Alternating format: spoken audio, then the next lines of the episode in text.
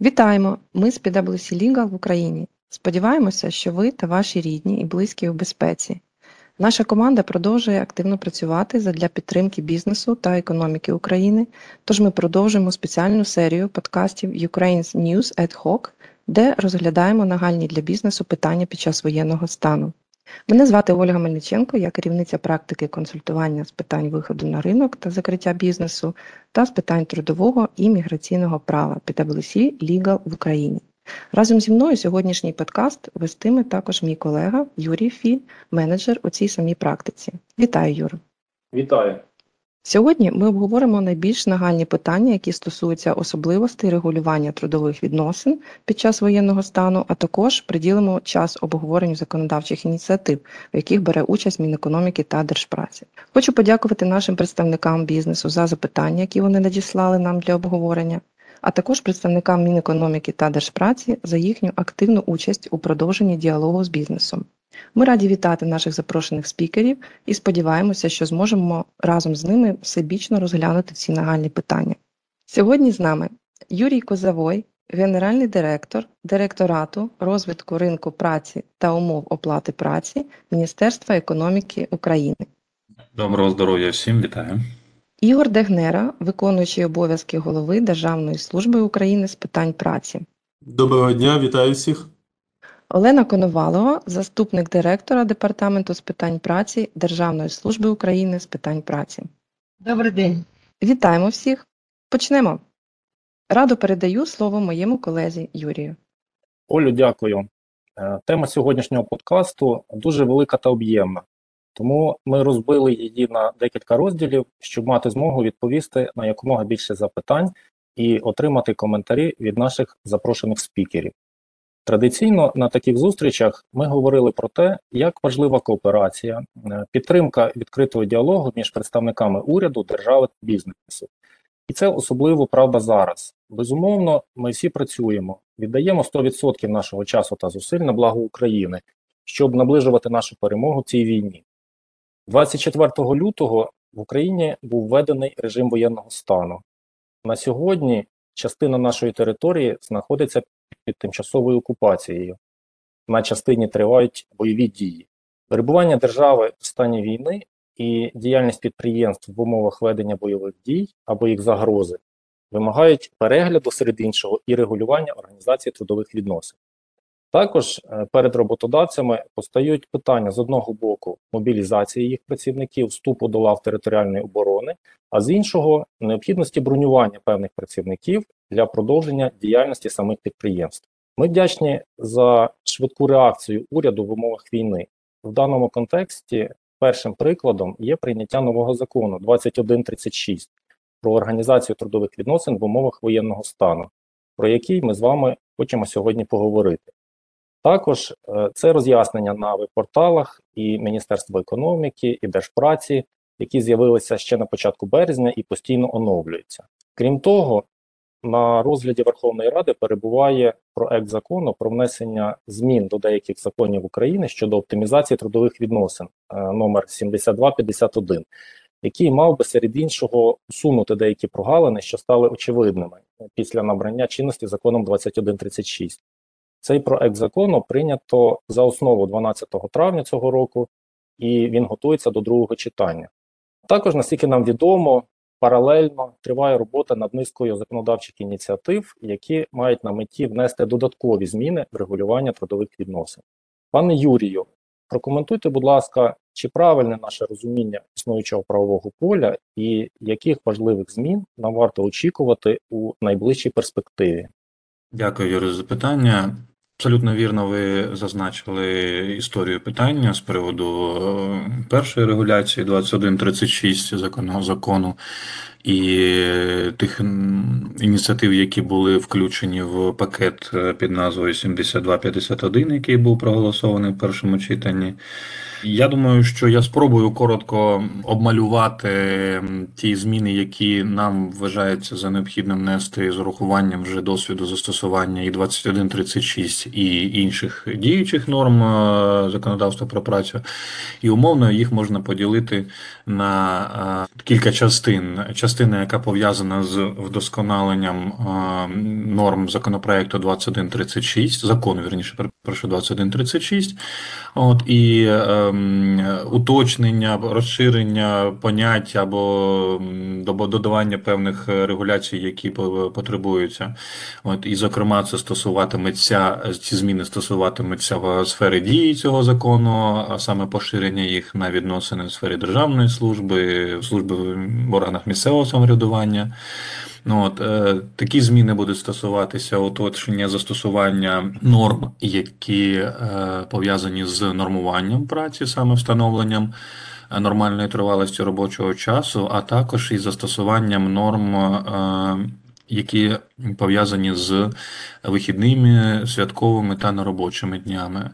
Інша частина стосуватиметься уточнення застосування норм 2136 щодо діловодства з питань трудових відносин, оформлення трудових книжок. От, і е, значний блок пов'язаний змін пов'язаний з болючим питанням, е, яке стосується призупинення. Я думаю, буде частина питань, ми поговоримо більш детально по кожному з них. От, але е, теж передбачається доволі суттєві зміни в регуляції е, питань призупинення. Ну і остання новація в цій частині буде стосуватися забезпечення контрольних функцій при застосуванні норм 2136. Другий блок змін, який передбачається, це е, зміни до діючого законодавства, до діючих регуляцій, і, зокрема, ми брали до уваги окремі положення законопроекту 5388, який, ну, принаймні, на мій жаль, не, не був проголосований е, в цілому в другому читанні, але містив норми, які, на нашу думку, разом із нормами 2136 е, могли б пом'якшити ситуацію, покращити ситуацію для організації відносин, зокрема і в умовах, і не тільки в, в загалом, а й в умовах е, воєнного стану. Тому ми частину норм е, 5388 додаємо в законопроект 7251, це зокрема щодо організації е, виконання обов'язку роботодавця інформувати про умови трудового договору. І уточнюємо, що у під час оголошення воєнного стану е, така інформація може відбуватися будь-якими засобами електронної комунікації, відправлення електронних носіїв, тобто спрощуємо, максимально спрощуємо механізм комунікації між роботодавцем і працівником. Е, Також пропонується розширити підстави для е, припинення трудового договору. Е, Зокрема, і пов'язані зі смертю фізичної особи, е, роботодавця, ну, або смерті, смерті працівника, признання його судом безвісно відсутнім або оголошеним е, померлим. Давно треба було вже запроваджувати цю норму. Ця ситуація лише під, під, підстимулювала нас для цього. І ем, додаватиметься можливість припинення трудового договору е, працівником в односторонньому порядку шляхом повідомлення е, служби зайнятості, яка потім інформуватиме пенсійний фонд і податкову е, службу. Е, Ще таких із суттєвих змін, які ем, пропонуються, це можливість е, розірвання трудового договору, і так як би мов можна сказати, спрощена процедура, скорочена процедура розірвання трудового договору. У разі неможливості забезпечувати працівникові умови праці внаслідок знищення е, виробничих, організаційних, технічних потужностей підприємства, установи, організації, роботодавця, так якщо загалом, і відповідно неможливості надання йому е, працівникові роботи. Ну і відповідно порядок вивільнення в такому випадку у разі знищення ем, основних засобів або виробничих потужностей, спрощений порядок е, попередження за 10 днів е, до звільнення. Напевно, із таких суттєвих змін, які б стосувалися саме воєнного часу, це все, а решта змін вони пов'язані з покращенням, скажімо так, упорядкуванням тих ем, е, норм трудового законодавства, які, на нашу думку, напряму не стосуються саме військового стану, але були б ем, таким нормальним, логічним, е, логічними змінами, які дозволили б ем, полегшити регулювання трудових відносин і упорядкування відносин між працівником і роботодавцем. Оце фактично така корот, короткий огляд. Дякую.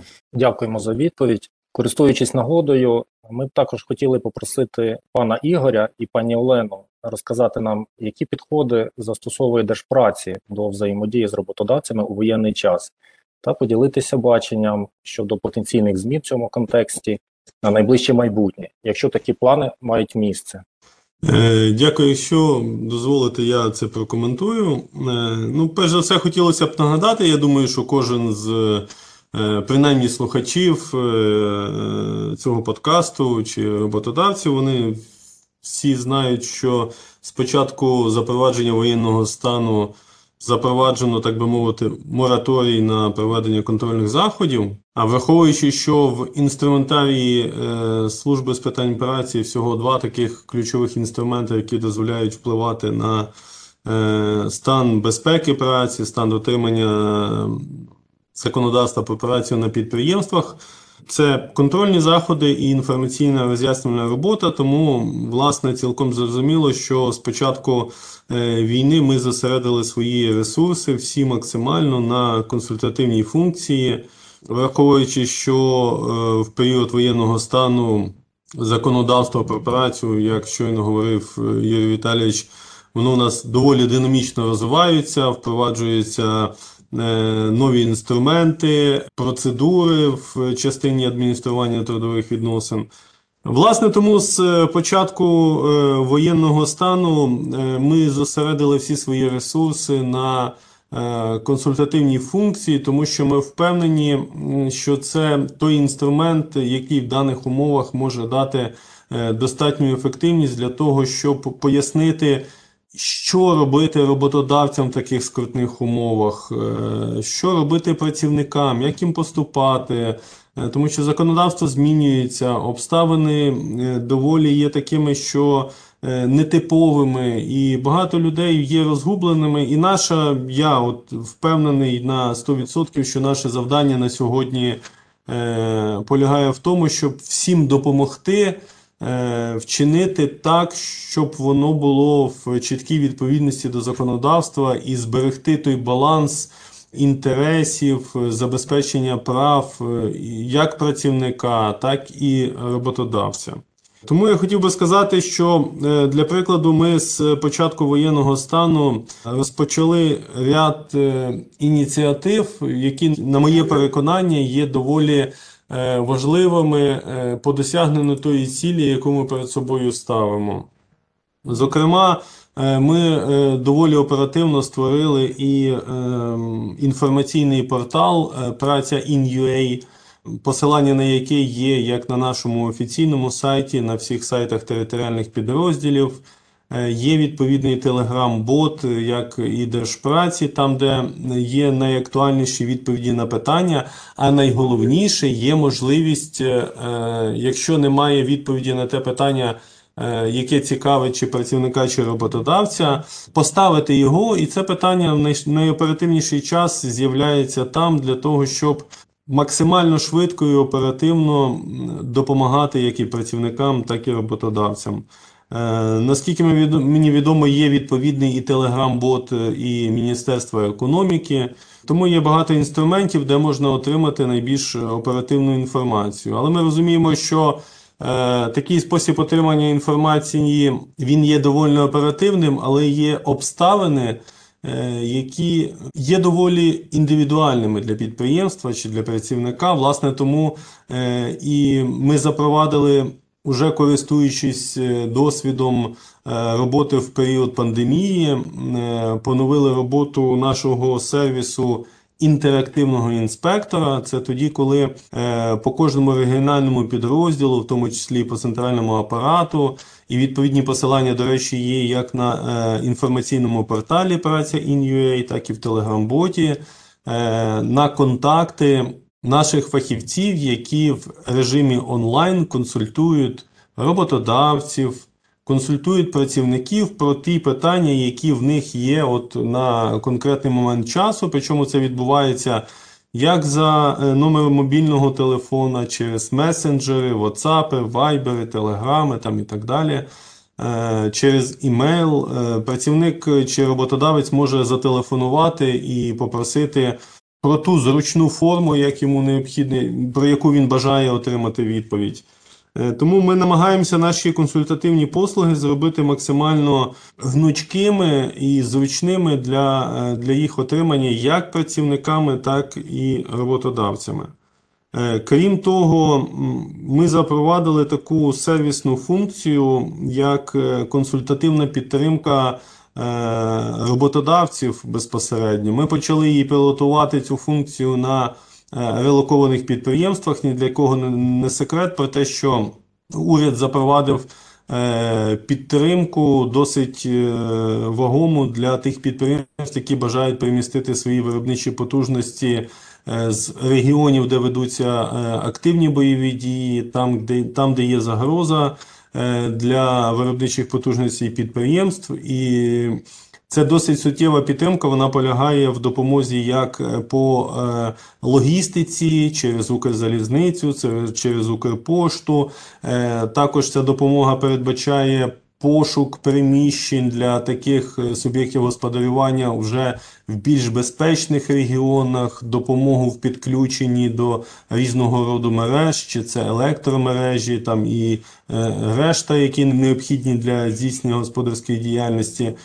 І ми в цій частині долучилися до того, що, як мені здається, наше спільне завдання, як і бізнесу, громадян, так і державних органів, це робити все, все можливе для того, щоб на, наблизити нашу перемогу. А, і надзвичайно важливим в цьому контексті є е, економічний аспект, тоді, коли кожен з нас робить все для того, щоб і е, економічна частина нашої держави максимально підтримувала своєю роботою і Збройні сили, і громадян, які потребують такої підтримки.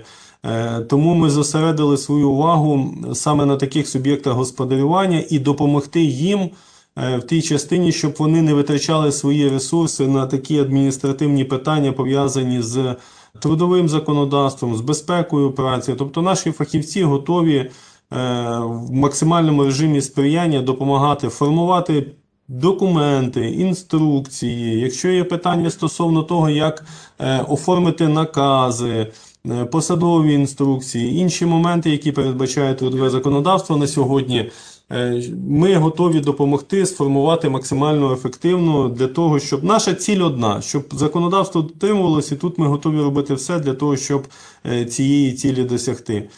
Я хочу сказати, що з початку цього місяця ми цей проект е, поширили на всіх суб'єктів господарювання. Тому, якщо слухачі цього подкасту мають е, потребу в консультативній підтримці, е, для прикладу, втрачено зв'язок з працівником, як це оформити, як табелювати, що бути заробітною платою.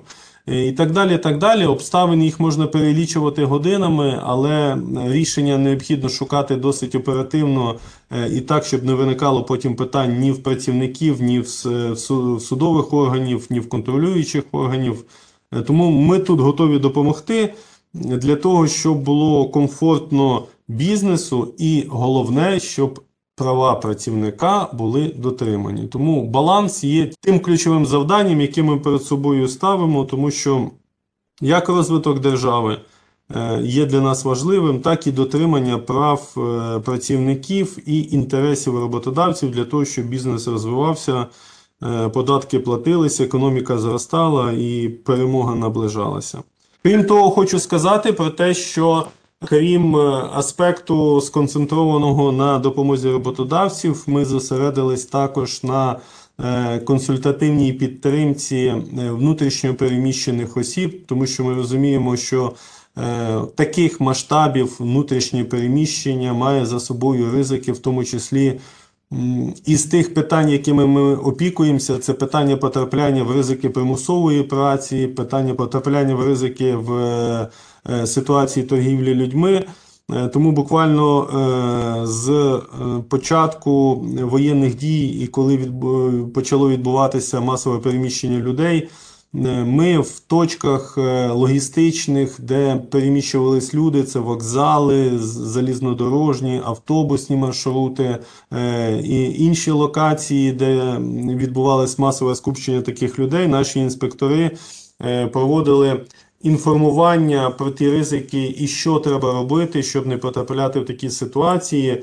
Хочу сказати, що з початку воєнних дій ми такими е, заходами охопили більше 198 тисяч внутрішньо переміщених осіб е, і продовжуємо свої консультації з е, інспекціями праці сусідніх суміжніх країн, куди переміщуються наші громадяни, для того, щоб консолідувати наші зусилля, е, щоб ця інформація про ці ризики супроводжувала по всьому маршруту руху наших громадян, тому що ми розуміємо, чим більше точок контакту е, буде на цьому маршруті, тим більше шансів, що ця інформація, вона, так би мовити, на рівні підсвідомості відкладеться і дасть можливість в найкритичніші моменти, не дай Бог, якщо такі ситуації стануться, вжити правильних дій і е, правильно зареагувати, щоб не, потрапити в такі е, ситуації. Е, Тому консультативна функція в нас сьогодні є пріоритетною, хоча ми і бачимо, що е, скарги громадян безупинно поступають дня на день. Е, І це стосується багатьох аспектів. Це стосується і призупинення трудових відносин.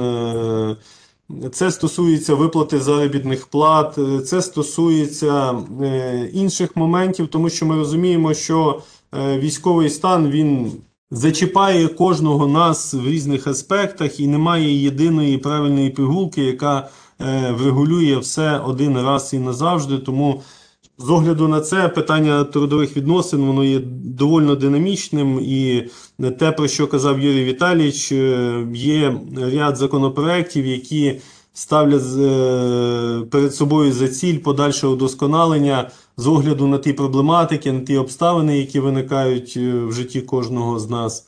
Тому я впевнений, що ми не будемо припиняти цю роботу, якщо е, уряд дасть можливість або Верховна Рада відновити нашу контрольно-наглядову функцію, тому що запит суспільства є. Я хочу сказати, що якщо порівняти кількість скарг, які надходять в період воєнного часу від працівників на порушення е, їхніх прав, він суттєво в більшу сторону відрізняється від мирного часу. Тому мені здається, є запит е, суспільства на відновлення контрольно-наглядової функції. Е, Принаймні е, з підстав е, пов'язаних з зверненням громадян, зверненням працівників е, про те, що як мінімум положення закону про е, особливості трудових відносин у воєнний час порушуються. Е, І тут треба сконцентрувати свою увагу, тому що ми розуміємо, е, бізнес це добре, розвиток економіки це добре, але і наших співгромадян залишати один на один з їхніми проблемами ми також не можемо. Дякую. Дуже дякую, пане Ігорю, за ваші коментарі. Хочу звернути увагу, що прозвучала дуже цінна інформація стосовно доступних для роботодавців і громадян України інструментів, за допомогою яких можна отримати консультації, роз'яснення і отримати розуміння, як е, застосовувати новели у трудовому законодавстві. Тому е, я пропоную всім нашим слухачам е, прислухатись до цієї інформації і максимально використовувати е, інструменти, які нам е, на сьогодні надає Держпраця. Якщо розглядати з практичної е, сторони прийнятий у березні закон 2136, ми бачимо, що цим законом введено ряд новел, щодо яких відсутня практика їх застосування як бізнесом, так і державними органами. У представників бізнесу все ще виникають питання щодо правильності їх дій в певних ситуаціях під час виконання вимог нового закону. І кілька основних тем, які вже пан Ігор зачепив сьогодні, ми б хотіли е, сьогодні обговорити. Судячи із кількості запитань, які ми е, на даний момент отримали від е, роботодавців, хотіли б почати із концепції призупинення дії трудового договору. Відповідно до закону 2136, дія трудового договору може бути призупинена у зв'язку з військовою агресією проти України, якщо така агресія виключає можливість одночасно для роботодавця надавати роботу та для працівника виконувати трудові функції. Ми розуміємо, що це ключова обставина, наявність якої дозволяє призупинити дію трудового договору. При цьому трудові відносини не припиняються, а відшкодування заробітної плати та інших виплат покладається на державу, що здійснює військову агресію. Інститут призупинення дії трудового договору є новим, і у бізнесу виникає цілий комплекс питань щодо його застосування на практиці. Відразу маємо такі запитання: по-перше, який порядок оформлення призупинення дії трудового договору? Чи необхідна заява працівника, чи необхідно оформити тільки відповідний наказ роботодавця, чи необхідно оформлювати додаткову угоду до трудового договору, чи є якісь інші процедурні особливості, які варто врахувати? Ми знаємо, що велася мова про розробку Мінекономіки примірної форми наказу розпорядження роботодавця. Чи затверджена ця форма? Які е, інше питання, який порядок відновлення дії призупиненого трудового договору, яким чином і на підставі яких документів відновлювати трудові договори після їх призупинення? От я попрошу на ці е, два технічні запитання е, відповісти представника Мінекономіки пана Юрія. Дякую, Юрію, за питання. Якщо говорити про концепцію е, призупинення трудового договору, якби ми свого часу запровадили призупинення в мирний час і мали б могу дещо відпрацювати застосування самої концепції призупинення відносин е, без такого, знаєте, необхідності в авральному порядку е, запроваджувати подібні норми для того, щоб врятувати підприємство від безпідставного збільшення зобов'язань, зокрема по оплаті праці, то ми б ці два роки мали б, в принципі, можливість е, або підтвердити, або відкоригувати цю концепцію. Але що стосується норм закону, закону 2136, то ключовим е, меседжем, який ми і надаємо в роз'ясненнях, і е, він закладений, на нашу думку, був закладений в законі. Е, Меседж полягає в тому, що таке призупинення е, може бути наслідком виконання одночасно двох умов. Умова, яка позбавляє можливості працівника виконувати роботу, ті самі агресія, бойові дії, ризик бути битим або ушкодженим. І друга умова це неможливість роботодавця надавати таку роботу. Тобто блокування діяльності підприємства, чи то технічне, чи то фізичне якесь, чи то якесь інше економічне блокування і неможливість е, продовжувати виконання роботи. І виконання одночасно цих двох умов, як написано в 13 статті закону, і є е, тими обставинами, які обумовлюють можливість призупинення трудового договору. Це так воно звучало в теорії, і так воно в концепції, про яку ви спитали. Принаймні, нами, нами вкладалося разом з народними депутатами. От. Що стосується процедур і механізмів, дещо дивна ситуація. Ми з одного боку очікуємо від реформування законодавства трудового пом'якшення, лібералізації, дерегуляції, а з іншого боку, на кожну норму очікуємо, зазираємо до нормативної бази, шукаємо, а як же врегулювали наші дії в цьому випадку або в цьому випадку? І що ж нам робити, як немає типової форми або типової норми, або чи чогось? А яким способом нам доводити, там, наприклад, що-небудь? Да? Як нам до, докази якісь збирати? Ну, напевно, це трохи така контроверсійні підходи. Я ж кажу, з одного боку ми шукаємо е, дерегуляцію, а з іншого боку очікуємо цієї регуляції. І тоді треба визначитися нам, що саме нас е, цікавить в трудовому законодавстві. Е, Що стосується норми призупинення, дійсно вона нова і немає практики застосування, тому уже навіть з урахуванням періоду, який минув з 24 березня, з дати запровадження набуття чинності закону, ми е, впевнилися в тому, що віддавати е, рішення щодо призупинення трудових відносин на отакий договірний момент, який обидві сторони е, однозначно розуміють ситуацію і мають однозначне, скажімо так, бачення можливості призупинення трудового договору, е, ну, виявилося не, неможливим, нерозумним, нелогічним, так можна сказати. Тому що е, в 95-9% навіть випадків роботодавець воліє, е, простим, простою мовою буду казати, зекономити, бо розуміє, що ті зобов'язання, зокрема, наприклад, по простою, по оплаті простою, вони не можуть виконуватися в силу відсутності обігових коштів, призупинення, припинення діяльності, якихось там фінансових відносин і так далі. От. І приймає рішення, е, ну, не озираючись на те, чи е, працівник, ну, умовно кажучи, згоден з е, цією ситуацією, чи ні, чи він підтверджує факт неможливості виконання ним трудових е, обов'язків. Бо якщо такого факту не підтверджено, якщо такої не задокументовано цю ситуацію, то ну, принаймні працівник не ознайомлений з відповідним розпорядчим актом роботодавця, е, що підтверджувало, наприклад, е, його згоду з такою ситуацією, то це означає, що працівник вважає, що він може виконувати далі свої функції. Хоча е, де-факто це може бути і не так. Де-факто він може бути навіть не в районі там, знаходження його робочого місця, а десь за кордоном. Так? От. Тому ми в змінах до 2136 запропонували інший підхід. Запропонували підхід, за якого рішення щодо призупинення трудового договору оформлюється наказом, рішенням, розпорядженням роботодавця.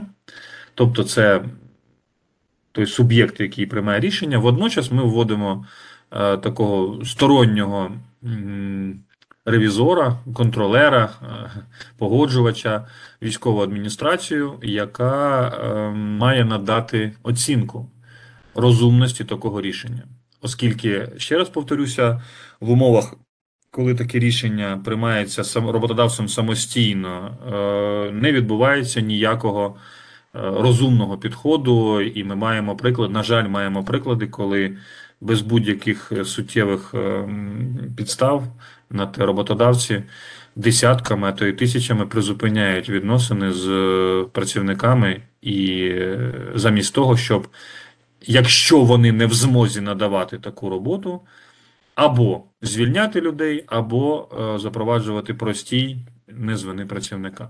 От. Тому е, саме такі зміни пропонуються до 13 статті е, рішення наказ, спорядження роботодавця, в якому зазначається інформація щодо причин призупинення, строки призупинення, кількості категорії працівників, яких це може стосуватися. І е, такий наказ має бути погоджений військовою відповідною військовою адміністрацією, районною або обласною, в залежності від того, яка діє на цій території адміністрація. І вже примирну форму наказу дійсно ми е, підготуємо, як ця, якщо ця норма буде визначена, то ми підготуємо примірну форму наказу для того, щоб і тут роботодавцеві не виникало запитання, а що ж робити, як, як, як діяти. Тому от те, що стосується тих новацій, які е, в сфері е, запровадження призупинення трудового дії трудового договору передбачаються. Щодо відновлення, аналогічна ситуація, так само, як і рішення щодо е, призупинення трудового договору е, буде прийматися роботодавцем, так само і рішення щодо відновлення тих е, відносин буде прийматися роботодавцем. Єдина різниця, ну не різниця, а відмінність, скажімо так, що запровадити таке призупинення неможливо на строк, який перевищує строк дії воєнного стану. Тобто лише в межах тривалості воєнного стану може бути таке призупинення. Оце, сподіваюся, я відповів на питання. Пане Юрій, дуже дякую. У мене виникло уточнююче запитання в процесі вашого коментаря. Ми почули, що у процесі, у процедурі призупинення дії трудового договору і в процедурі відновлення дії трудового договору не передбачено участь працівника.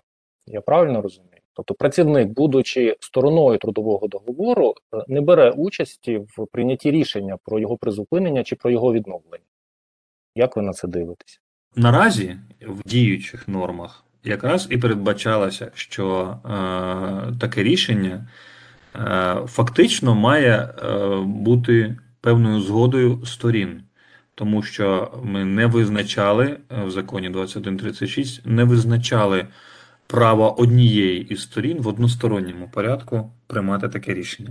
Але, на жаль, е, ну, так практика складається. Ми, ми так ставимося до відносин, ми ще не звикли бути рівними сторонами в цьому процесі, як і роботодавці завжди відчувають свою домінуючу і господарюючу роль, так і працівники е, в багатьох в більшості випадків, е, ну скажімо так, не відчувають себе рівноправною стороною, чи в силу об'єктивних обставин, чи просто так склалося історично. От, е, люди не звикли ще бути рівною стороною в, таку, в таких договірних відносинах, е, трудових договірних відносинах. От, тому е, ми не можемо далі сподіватися, що цей механізм буде застосовуватися розумно, і після завершення воєнних дій, або навіть невдовзі, ми не отримаємо десятки, сотні, то й тисячі позовів на те, що таке призупинення відносин було.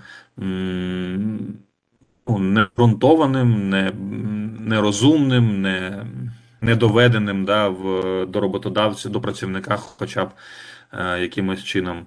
Тому ми міняємо і механізм, ми пропонуємо більш такий, знаєте, директивний, недоговірний, не, не за згодою сторін е, механізм, який би дозволив чітко сказати, є суб'єкт, який. І, і, ми, і ми, в принципі, розуміємо, що саме роботодавець в 99 випадках є ініціатором такого призупинення, тому що е, працівник добровільно, як правило, не відмовиться ніколи від того, що він, е, ну, хіба що там в якихось там 100% підтверджених обставинах він не може виконувати цю роботу. Та?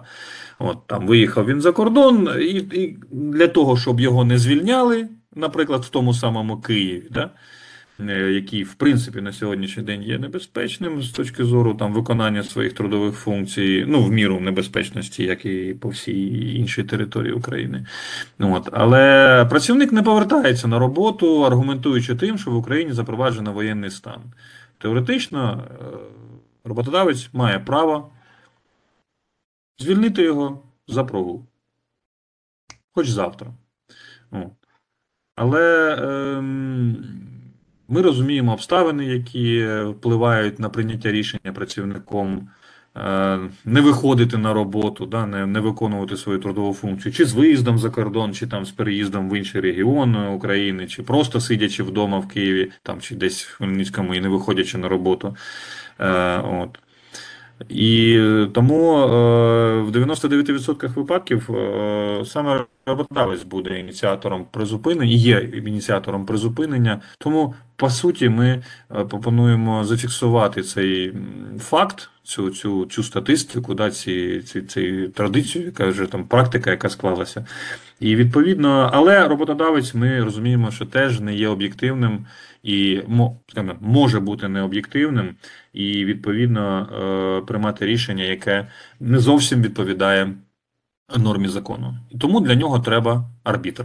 Арбітр, військова адміністрація, на нашу думку, іншого органу на цій території влади. Е, Теоретично це могла бути там інспекція праці, як, як один з варіантів, так? Але ми сконцентрувалися саме на військовій адміністрації, яка має е, повноту інформації щодо фактичного стану справ на відповідній території, і навіть в різних регіонах цієї території, в різних частинах цієї області, наприклад, так. Ну, от, тому що ми розуміємо, що є області, які повністю поглинуті війною, є частково зачеплені війною, а є такі, що і ну, не перебували, не було воєнних дій ще на цій території відкритих воєнних дій, маю на увазі. От, тому військова адміністрація має е, повноту інформації і, на нашу думку, буде більш-менш об'єктивним е, органом, який дозволить е, прийняти рішення, яке є виваженим. Дякую вам за відповідь. Позиція Міністерства економіки, в принципі, зрозуміла. Чи можна попросити е, представників держпраці озвучити, чи є у них е, сформоване розуміння і підхід до е, цього питання? Зокрема, Які документи Держпраці е, може чи, чи буде вимагати під час перевірок е, на підтвердження законності призупинення дії трудового договору чи відновлення його? Прокоментуйте, будь ласка. Ну, якщо можна в е, кількох е, тезах прокоментуємо, оскільки ми політику не формуємо, а вже як на тому етапі, тоді, коли роботодавці, так і ми вже дотичні до впровадження, скажімо так, тих позицій, які Верховна Рада приймає, народні депутати. Е, Є кілька моментів. е, Я повністю підтримую Юрія Віталійовича в тій частині, що е, такий інструмент, як призупинення дії трудового договору, е, це є новела, і, на мій е, погляд, вона є недостатньо е, врегульованою. Е, Чому? Ми на сьогодні не контролюємо ці питання через мораторій на контрольні заходи там і так далі, так далі, але е, маємо необхідність, я б навіть сказав би, обов'язок допомагати е, більш глибоко і зрозуміти всі ці процедури для роботодавців, е, хто хоче це застосовувати. Я б звернув би увагу на е, саме текст цієї 13 статті, яка говорить про те, що призупинення дії трудової, трудового договору це є поєднанням кількох обставин. Е, Зокрема, тієї обставини, коли роботодавець не може забезпечити працівника роботою, і звертаю увагу, е, текст закону говорить е, і ставить такий сполучник, як і тимчасове припинення працівником виконання роботи. Тобто це безумовно поєднання цих двох е, е, обставин. Крім того, е, необхідно звернути увагу про те, що призупинення дії трудового договору ставиться однаковий обов'язок як для роботодавця, так і для працівника про те, що має бути взаємне інформування. Не одностороннє інформування, а взаємне інформування. Я процитую навіть е, е, частину 2 статті 13 цього закону, де написано, що призупинення дії трудового договору роботодавець та працівник мають повідомити один одного у будь-який доступний спосіб. Я навмисно пропустив тут слово, е, цитуючи цей текст, за можливості, тому що слово за можливості воно ще більше ускладнює взагалі цю всю процедуру, тому що е, по великому рахунку призупинення має відбутися після того, як відбулося це інформування взаємне. Тоді, коли роботодавець е, проінформував працівника про те, що він не може забезпечувати роботою. Після того, як він отримав зворотню інформацію про те, що працівник не може, він припиняє виконання своїх робіт через е, позиції, які пов'язані е, з військовою агресією, те, про що говорить абзац 2 частини 1 статті 13 цього закону. Тому і тут насправді є сукупність багатьох обставин, якщо е, дивитися досить прискіпливо саме до е, тексту цього закону, які породжують більше питань, ніж відповідей, але я впевнений в тому, що саме, саме частина перша статті першої говорить про те, що тут має бути поєднання двох е, обставин. І тоді, коли роботодавець самостійно приймає рішення про те, що я припиняю трудові відносини з працівником, от частина перша вона говорить про те, що таку, такої позиції не може бути. Тому що тут має бути поєднання двох обставин. Перше, роботодавець не може забезпечити працівника роботою. Друга обставина про те, що працівник припиняє виконання своєї роботи. За таких умов тоді і якщо це документально підтверджено, тоді дійсно є підстави для призупинення дії трудового договору. Якщо працівник е, не підтвердив е, тимчасове припинення з виконання своєї роботи, а роботодавець сам каже про те, що я не можу працівника в зв'язку з е, військовою агресією забезпечити е, виконанням роботи відповідною роботою, Тут включаються зовсім інші інструменти, пов'язані з простоєм, не з вини працівника, з відповідними виплатами і так далі. Тому, ну, принаймні, це моя така суб'єктивна позиція. Я думаю, що вона, ну, фактично ґрунтується на тому тексті статті 13, яка схвалена Верховною Радою. Е, Я впевнений, що ті новації, про ті, які говорив Юрій Віталійович, вони е, внесуть ясність цю, всю цю процедуру. Тому що, безумовно, настання війни для нас воно було все е, раптовим, і ми мали приймати досить е, швидкі рішення е, в тих умовах, яких воно було, для того, щоб е, не дати можливості зупинитися економіці, працювати підприємствам, накопичувати необґрунтовані заборгованості, зобов'язання і так далі. так далі. Але я впевнений, що еволюція законодавства в цій частині вона буде вносити все більше ясності, прозорості всі ці процеси.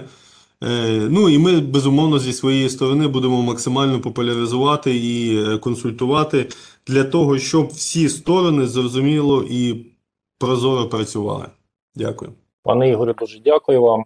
Якщо дозволите, я зі свого боку е, озвучу враження від двох коментарів. Це, це дуже показово просто виглядає, на мою думку.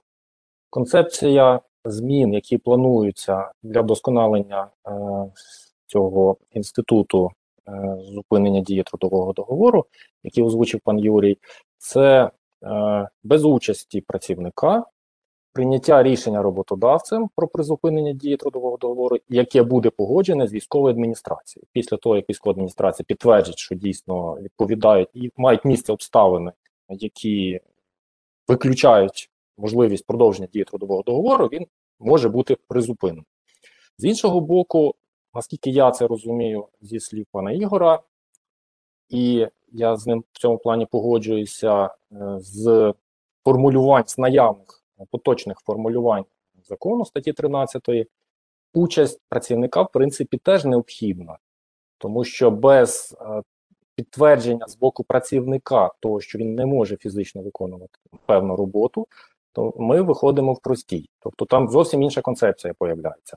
Чи правильно я, це розумію, чи можливо ми будемо чекати все-таки змін законодавства і це якось буде врегульовано. Пане Юрію, я б тут, е, якщо дозволите, додатково ще раз, можливо, б не прокоментував, але б наголосив би, що дійсно, виходячи з діючого тексту статті 13 закону, я на сьогодні не обговорюю ті концепції, які обговорюються в частині удосконалення, перегляду там і так далі. так далі, Виходячи з тих слів, словосполучень, сполучників там і так далі, так далі, які на сьогодні є в 13 статті е, закону про трудові відносини в умовах воєнного стану.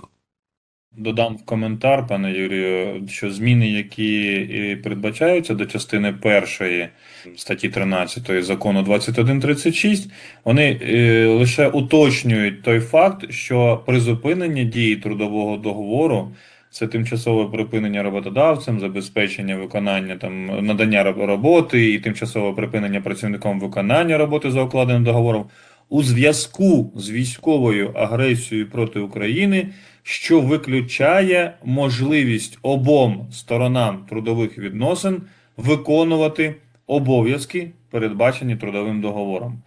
Тобто це додаткове посилення того тієї концепції, що яку ми закладали і в роз'ясненнях, уточнювали потім в роз'ясненнях, що має е, існувати два факти, два, два, дві, обставини, які, які будуть, до речі, перевірятися саме військовою адміністрацією. Тобто, ми розуміємо, що якщо ви е, прийдете до військової адміністрації з наказом, в якому ви хочете призупинити трудові відносини для одної людини, так? Е, То ну, перше питання буде: чекайте, все підприємство працює, ви з однією людиною е, хочете призупинити трудові відносини. Навіть якщо вже така ситуація склалася, ну будь ласка, надайте йому відпустку бе- без збереження заробітної плати, яка не обмежена в цьому періоді. Домовляйтеся і вперед, якщо обидві сторони мають е, таку ну, потребу, так? А для призупинення відносин в ситуації, коли е, навіть з більшістю працівників немає контакту, можливості цей контакт е, налагодити навіть засобами електронного зв'язку. Тобто, чому ми міняємо трохи підхід до е, запровадження такого призупинення? Тому що в більшості, в абсолютній 190% випадків саме роботодавець буде ініціювати, навіть якщо говорити про концепцію за згодою сторін, роботодавець буде ініціювати таке призупинення. Ну, от, в силу того, що він в першу чергу е, зацікавлений в тому, щоб призупинення відбулося, бо це його обов'язки, його витрати. От. Але виходячи з того, якщо давати йому таке е, повноваження, одноосібно приймати рішення, то тоді, на нашу думку, має і з'явитися хтось третій, якщо не працівник, який не може завадити прийняттю такого рішення, ну хіба що потім в судах може його оскаржувати, так? Ну, то ми мусимо на цьому етапі саме прийняття такого рішення, щоб мінімізувати, на наш погляд, мінімізувати можливі негативні наслідки, бо будь-яке рішення про призупинення все одно потім може бути оскаржено працівником. Ну, от. Але щоб мінімізувати е, негативні, необґрунтовані, безпідставні призупинення, і, в принципі, не з Івановим Петровим Сідоровим ще раз, а з більшістю або з усім колективом трудовим, для цього цей механізм запроваджується. От. По концепції я маю на увазі. От. То е, такий третійський суддя, якщо хочете, буде е, військова адміністрація. Дякую. Дякую. Виглядає, що це максимально вичерпні відповіді на ці запитання на даному етапі. Я дуже дякую за них. Дуже корисна інформація і для розуміння всіма учасниками трудових відносин і на ринку. Дякую. Е, Наступне питання стосовно відшкодування виплат, які належать працівникові за період е, призупинення дії трудових відносин. Чи зрозумілий уже підхід держави до визначення механізму такого відшкодування? Ну, прошу прокоментувати, пане Юрію. Так, да, Юрій, дякую.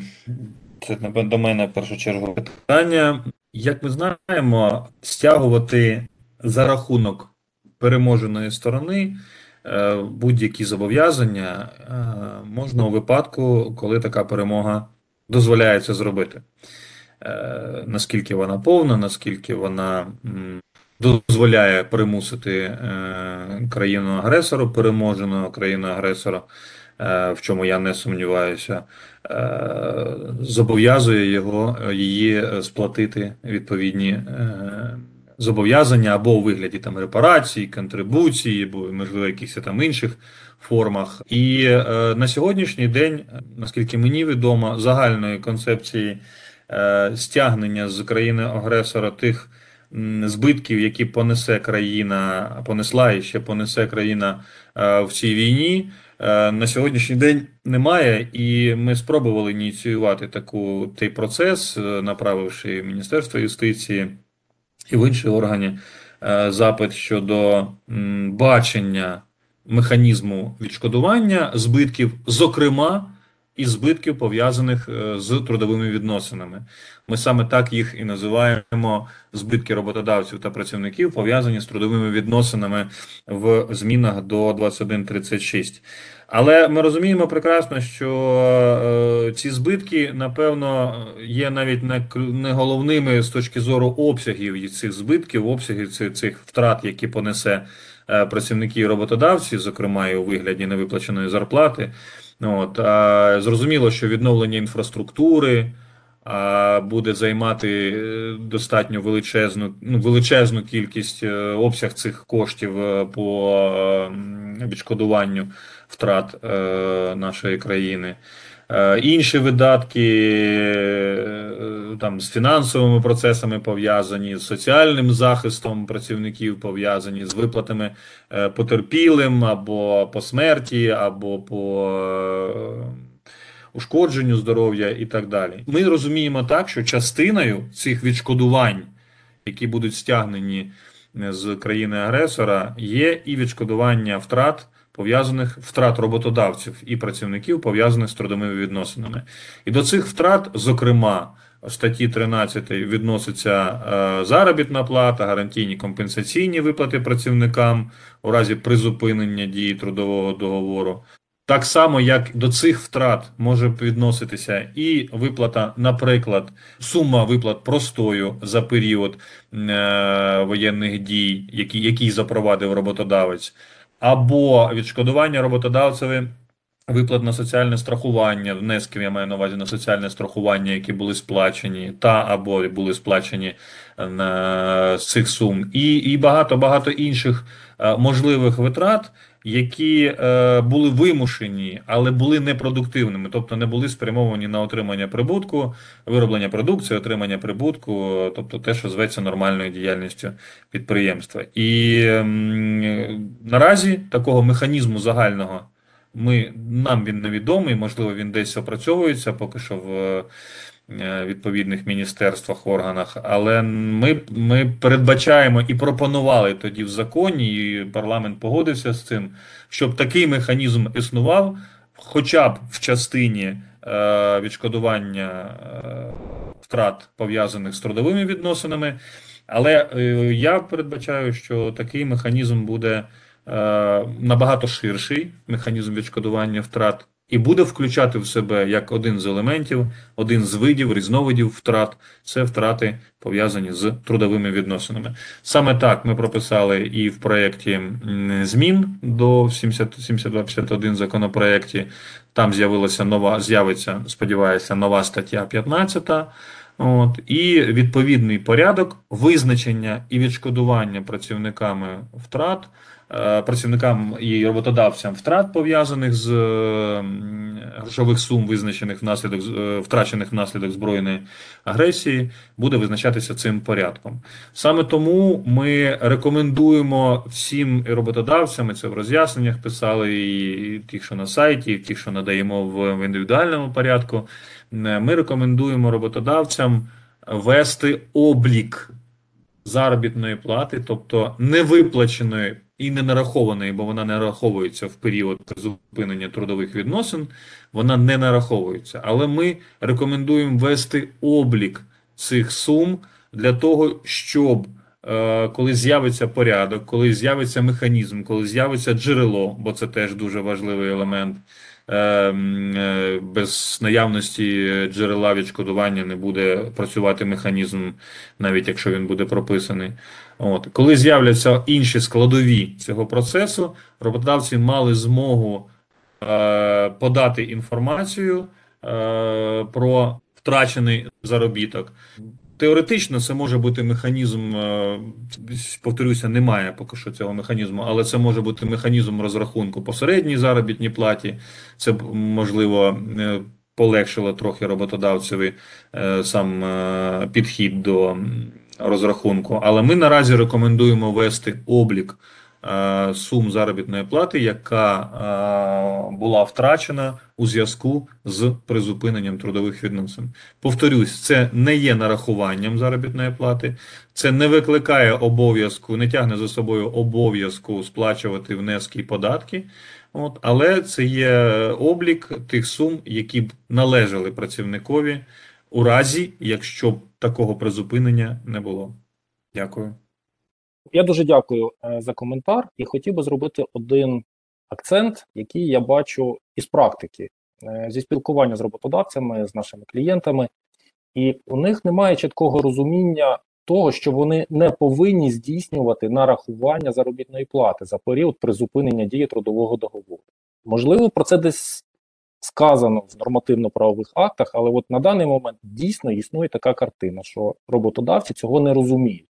Чи можна, якщо все-таки е, відбувається розроблення зараз уточнень, скажімо так, для до цього закону, цієї норми, чи можна це якось такий акцент е, врахувати і відзначити його в наступному законі?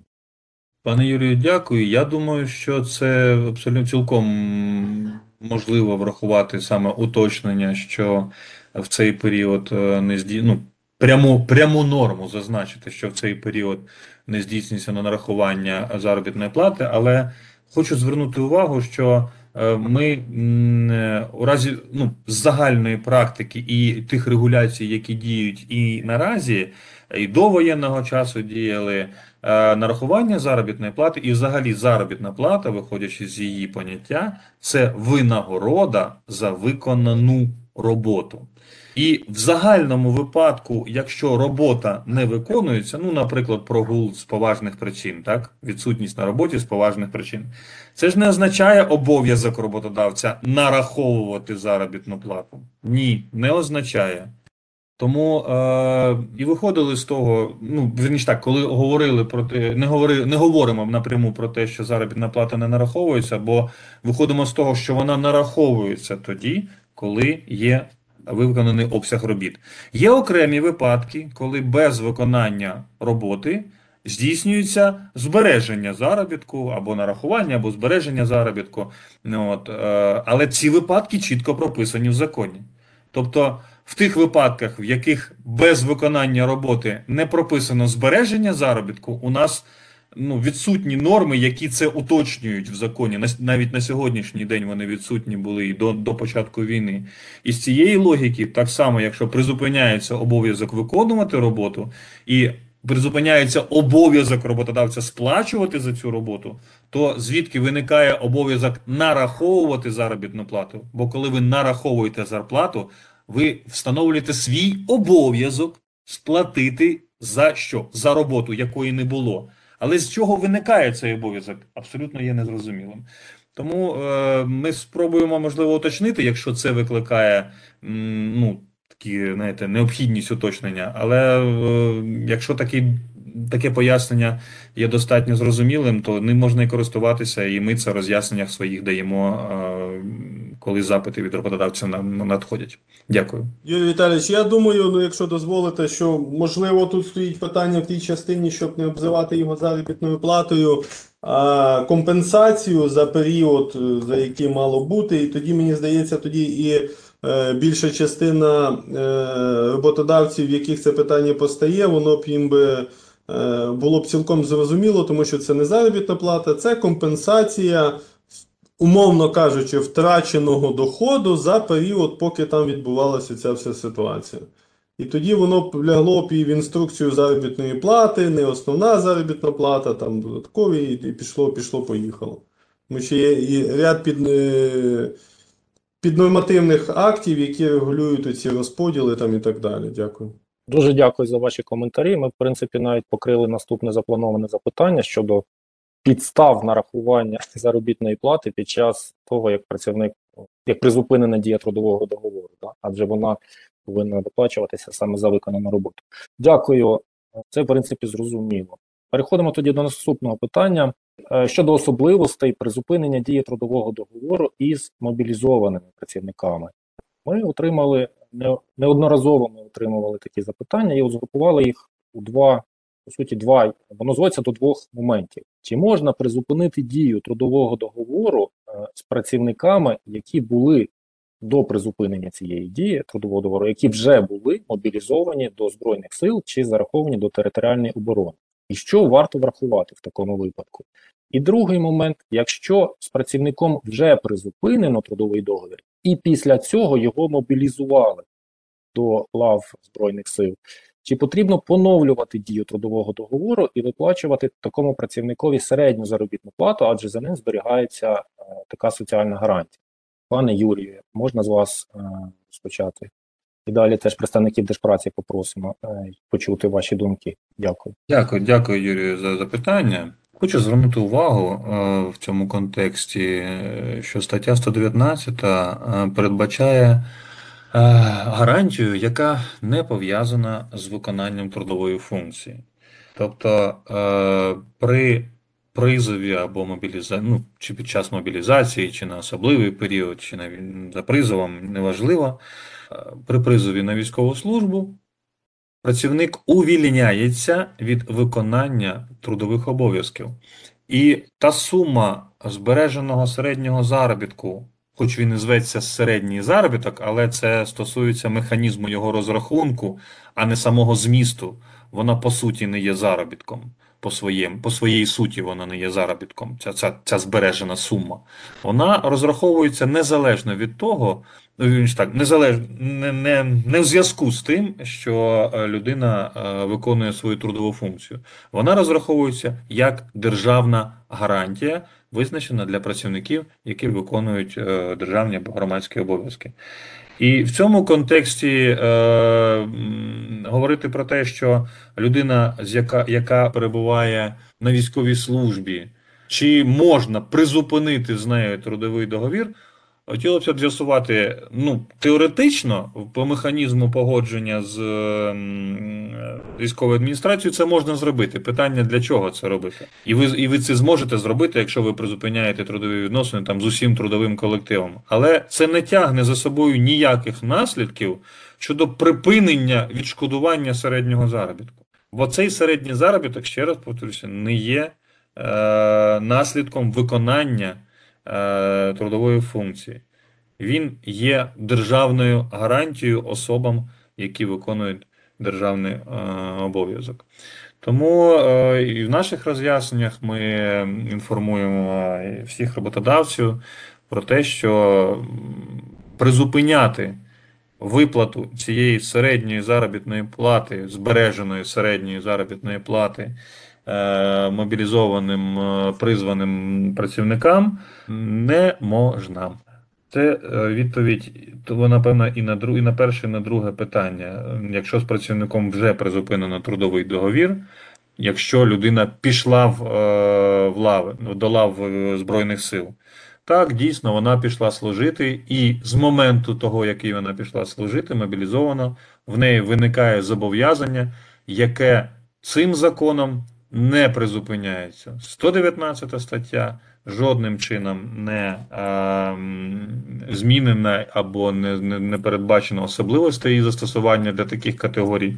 Тому всі мобілізовані працівники вони отримають право на е, виплату середнього заробітку від цього роботодавця. Сподіваюсь, я повністю покрив питання. Дуже дякую. Дуже чітка відповідь і роз'яснення. Чи будуть якісь доповнення з боку Держпраці? І я з приводу збереження середнього заробітку за працівниками, які призвані на військову. А скільки кодекс законів про працю, закон про військовий обов'язок, військову службу е, гарантує працівникам, які е, проходять службу в Збройних силах чи е, в територіальній обороні, е, збереження середнього заробітку, ми можемо говорити про те, що для цього збереження має бути дві умови. Перша умова це е, людина має, повинна мати статус працівника, тобто перебувати в трудових відносинах із роботодавцем. Е, у разі призупинення трудових відносин людина, щодо якої призупинена дія трудового договору, не втрачає свого статусу працівника. Це перший момент. По-друге, середній заробіток, говорив Юрій Віталійович, це компенсація, державна гарантія, е, яка передбачена для всіх працівників, які проходять службу, і вона розраховується, виходячи із того заробітку, який мав працівник до моменту призову. Це два останні місяці. Розраховується середній заробіток, і ця сума щомісяця має виплачуватися цій людині. Тому будь-яка людина, яка має статус працівника, перша умова, і друга, яка призвана чи вступила на службу е, до Збройних сил чи до тероборони, вона повинна мати ці гарантії щомісяця, незалежно від того, що відбувається на підприємстві. Чи це призупинення, чи це простій, е, чи якась інша ситуація, ця людина буде отримувати, повинна отримувати середній заробіток. Дякую. Переходимо до наступного питання. Наступна тема, яку ми б хотіли підняти, це особливості несвоєчасної виплати заробітної плати під час воєнного стану. Відповідно до е, статті 10 закону 2136, роботодавець звільняється від відповідальності за порушення зобов'язання щодо строків оплати праці, якщо доведе, що це порушення сталося внаслідок ведення бойових дій або дії інших обставин непереборної сили. У зв'язку з цим е, є такі питання: який порядок доведення роботодавцем причин порушення строків оплати праці, е, врахуванням формулювань закону. І кому роботодавець має надавати такі доводи, кому він повинен доводити е, ці причини, який період до чи після порушення, яка взагалі е, процедура, і як її е, застосовувати. Пане Юрію, будь ласка, якщо ви можете прокоментувати. Дякую, Юрію. Ну, я е, свій коментар почну з того, що вже говорив. Ми з одного боку, е, ми, я маю на увазі в даному випадку, як середовище роботодавців, да, е, очікуємо від держави е, певного пом'якшення дерегуляції і невтручання, тобто надання свободи. Е, В тому числі і в відносинах з працівником або там з тими органами, які мають контролювати додержання законодавства. А з іншого боку, знову питаємо: так якому ж порядку нам доводити той факт, що я не можу платити заробітну плату е, через те, що тут бойові дії? От як ви як хто-небудь уявляє собі такий порядок доведення факту неможливості виплати заробітної плати в зв'язку з веденням бойових дій? Ну, це трохи, знаєте, такий е, сарказмом питання, але е, знов таки повторюся, ми е, чогось очікуємо від держави певного цілого механізму визначення порядку доведення. А як ми в суді доводимо відсутність своєї вини, збираючи докази, які підтверджують той факт, що я вчиняв правомірно, і е, в мене дійсно були об'єктивно обставини неможливості платити заробітну плату. Наприклад, казначейство, там, якщо це бюджетна установа, да, казначейство не проводить е, якісь проводки е, пов'язані з е, розрахунками між суб'єктами господарювання, я не можу отримати обігові кошти. До, прикладу, так є як один з варіантів.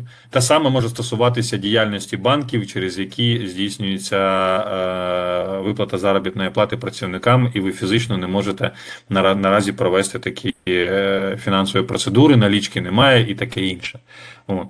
Е, І таких варіантів, причин, обставин, які зумовили, об'єктивно зумовили, і саме тому ми віддали це на, якщо хочете, на откуп роботодавцеві, приймати таке рішення щодо відстрочення виплати заробітної плати, але нести відповідальність, що коли у нього спитають, шановний, а наскільки це було об'єктивно, якщо і коли спитають, бо це може не відбутися. Ми ж розуміємо, що обов'язку платити заробітну плату ніхто не знімає. Знімається лише відповідальність за несвоєчасну виплату заробітної плати, якщо така несвоєчасність була обумовлена бойовими діями. От. Теоретично ми можемо спробувати виписати певні обставини, умовно, обмежений і чітко визначений перелік обставин, які е, унеможливлюють виплату заробітної плати. І завтра ж отримуємо 110 тисяч зауважень від роботодавців, які скажуть: ви знаєте, ну, мене такі обставини, які ви не зазначили. Ну, неможливо в законі визначити обставин, тим більше пов'язані з війною, що є достатньо непередбачуваним процесом. Ну, і виписати їх на рівні закону як обставини, які е, наявність яких є підставою для е, несвоєчасних розрахунків з працівником. Тому ця норма е, надає свободу прийняття рішень, але і встановлює обов'язок працю- роботодавця підтверджувати, що його дії були об'єктивними і зумовленими саме бойовими діями. Сподіваюсь, я відповів. Пане Юрію, дякую. Я б хотів теж такий акцент один зробити. Практична особливість спілкування суб'єктів господарювання з державними органами полягає в тому, що чим більш чітко виписані права та обов'язки обох сторін в такому спілкуванні, зменшується ризик е, спорів. І якщо ми віддаємо е, на розсуд роботодавця визначати так, як йому зручно, що є в нього причина для затримки виплати заробітної плати, чи немає, і на власний розсуд визначати, які саме документи він повинен для цього оформити. Мені здається, виникає ризик е, санкцій з боку держпраці під час перевірок. Я б хотів запитати тепер е, держпраці, е, нехай чи можуть е, представники держпраці прокоментувати, чи є в них розуміння, як вони будуть перевіряти дотримання вимог статті 10 роботодавцем при затриманні оплати праці. Пане Юрію, дякую за питання. Ну, безумовно ж, тут стоїть е, е, питання, в тому числі і в е, процесуальній площині.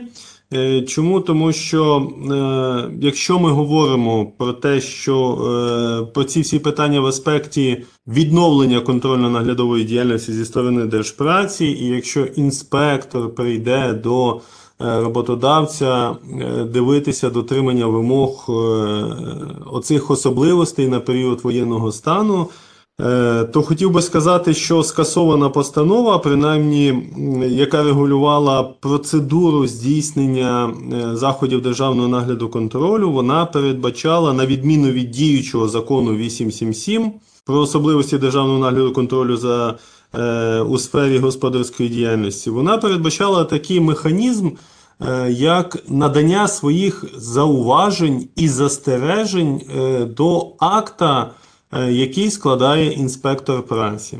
І, як на мене, скасована судом постанова е, була більш ліберальною до е, роботодавця в частині захисту своїх е, позицій, своїх думок, своїх бачень, ніж діючий закон 877.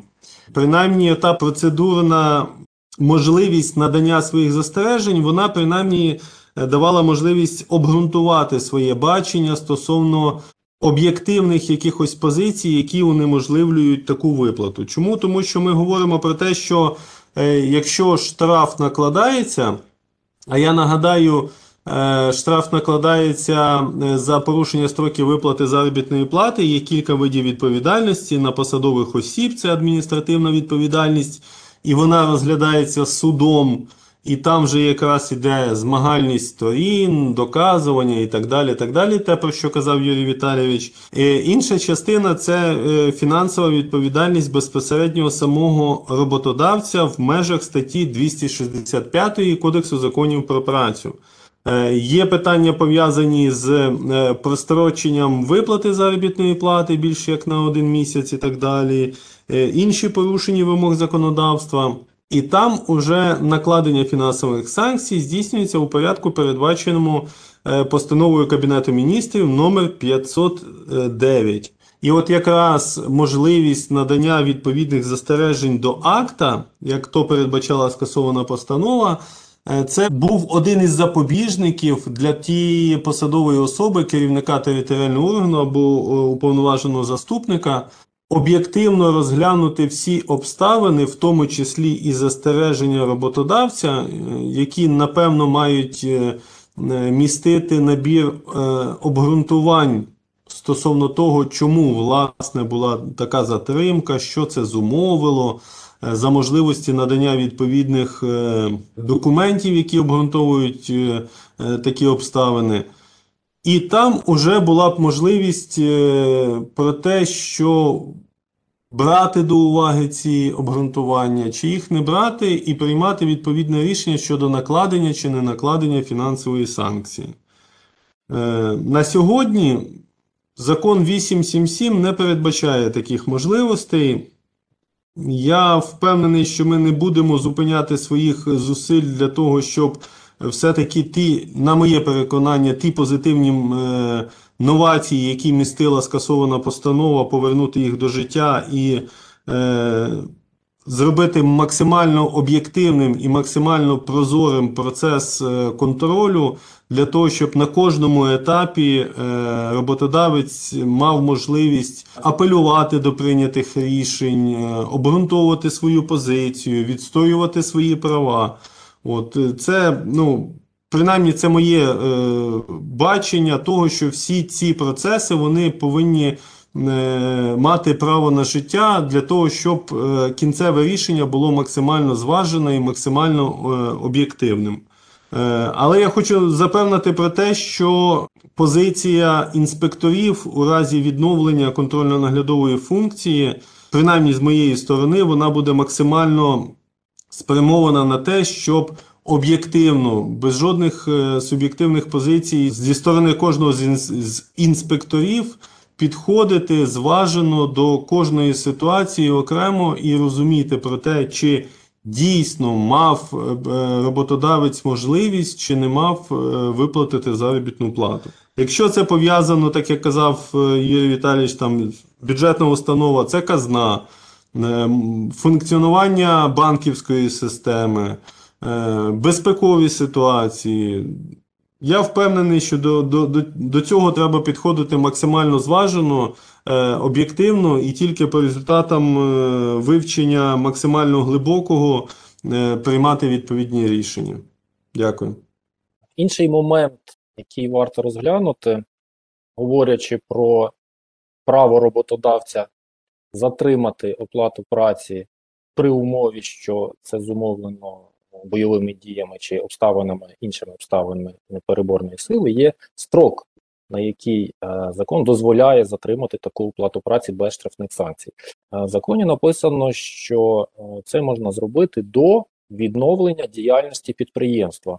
Прокоментуйте, будь ласка, як розуміти е, поняття відновлення діяльності? Е, Які критерії для цього є? Е, Що потрібно врахувати роботодавцю в такій ситуації? Виходячи вже з попереднього обговорення, і так як ми і в наших роз'ясненнях інформуємо, що аргументуючи саму необхідність відстрочення заробітної плати, роботодавець визначає обставини, безумовно пов'язані з воєнними діями внаслідок ведення бойових дій або інших обставин непереборної сили. Він ці обставини має чітко розуміти і для себе мати як аргументи у разі, і далі ми це тільки що про що це говорили, якщо йому е, доведеться доводити об'єктивність цих обставин. Але як тільки ці обставини зникають, які обумовили відсрочення виплати заробітної плати, як тільки такі обставини зникають, відповідно мають і зникати право відстрочувати заробітну плату, виплату заробітної плати. Бо, повторюся, обов'язок виплатити заробітну плату не знімається в жодному разі, мова йде лише від е, позбавлення від відпові... е, зняття відповідальності за таке несвоєчасну виплату. І ось саме е, відновлення в концептуальному там змістовному плані відновлення діяльності підприємства є і усунення, зникнення, мінімізація, там елімінація, як хочете, обставин, які обумовили відстрочення, необхідність відстрочення заробітної плати. Ну, От. В загальному випадку, як правило, е, це зупинка підприємств. От як у нас багатьох підприємств, в принципі, просто зупинили імперативно, зупинили їх діяльність, да? заборонили. Ну, от. Е, Що робити такому керівнику підприємства, який не отримує. Це маленьке, велике, неважливо, різниці немає. Не отримує заробітного, не отримує ніяких е, обігових коштів, немає, ніякого доходу немає, звісно, прибутку немає, нічого немає. З чи яких сум йому платити заробітну плату. Ось для таких випадків ситуація з е, рішеннями, які приймалися органами влади щодо призупинення такої діяльності господарської, це може бути обставиною, яка е, з одного боку аргументує можливість е, відстрочення виплати заробітної плати, замороження, якщо хочете, заробітної плати виплати, а з іншого боку, е, зникнення такої обставини, тобто прийняття рішення щодо відновлення роботи або зняття обмежень по роботі, має мати наслідком виконання роботодавцем своїх обов'язків по виплаті заробітної плати, оскільки усунути перешкоди для його нормальної діяльності. Таке бачення, дякую. Дякую, пане Юрій. Е, Пане Ігоре, пані Олено, скажіть, будь ласка, як ви дивитесь на це питання? Е, Як Держпраці, е, за якими критеріями Держпраці буде визначати момент, з якого підприємство, на думку Держпраці, відновило свою діяльність? Скажу таким чином, що безумовно, як питання зупинення е, діяльності, так і питання відновлення діяльності, е, на наше переконання, має бути е, відображено в відповідному е, рішенні керівника уповноваженої посадової особи е, підприємства на прийняття таких рішень е, у відповідному наказі. Ми розуміємо, що початок е, воєнних дій воно досить сильно впливає і на якість прийняття рішень, відображення цих рішень в е, документах підприємства.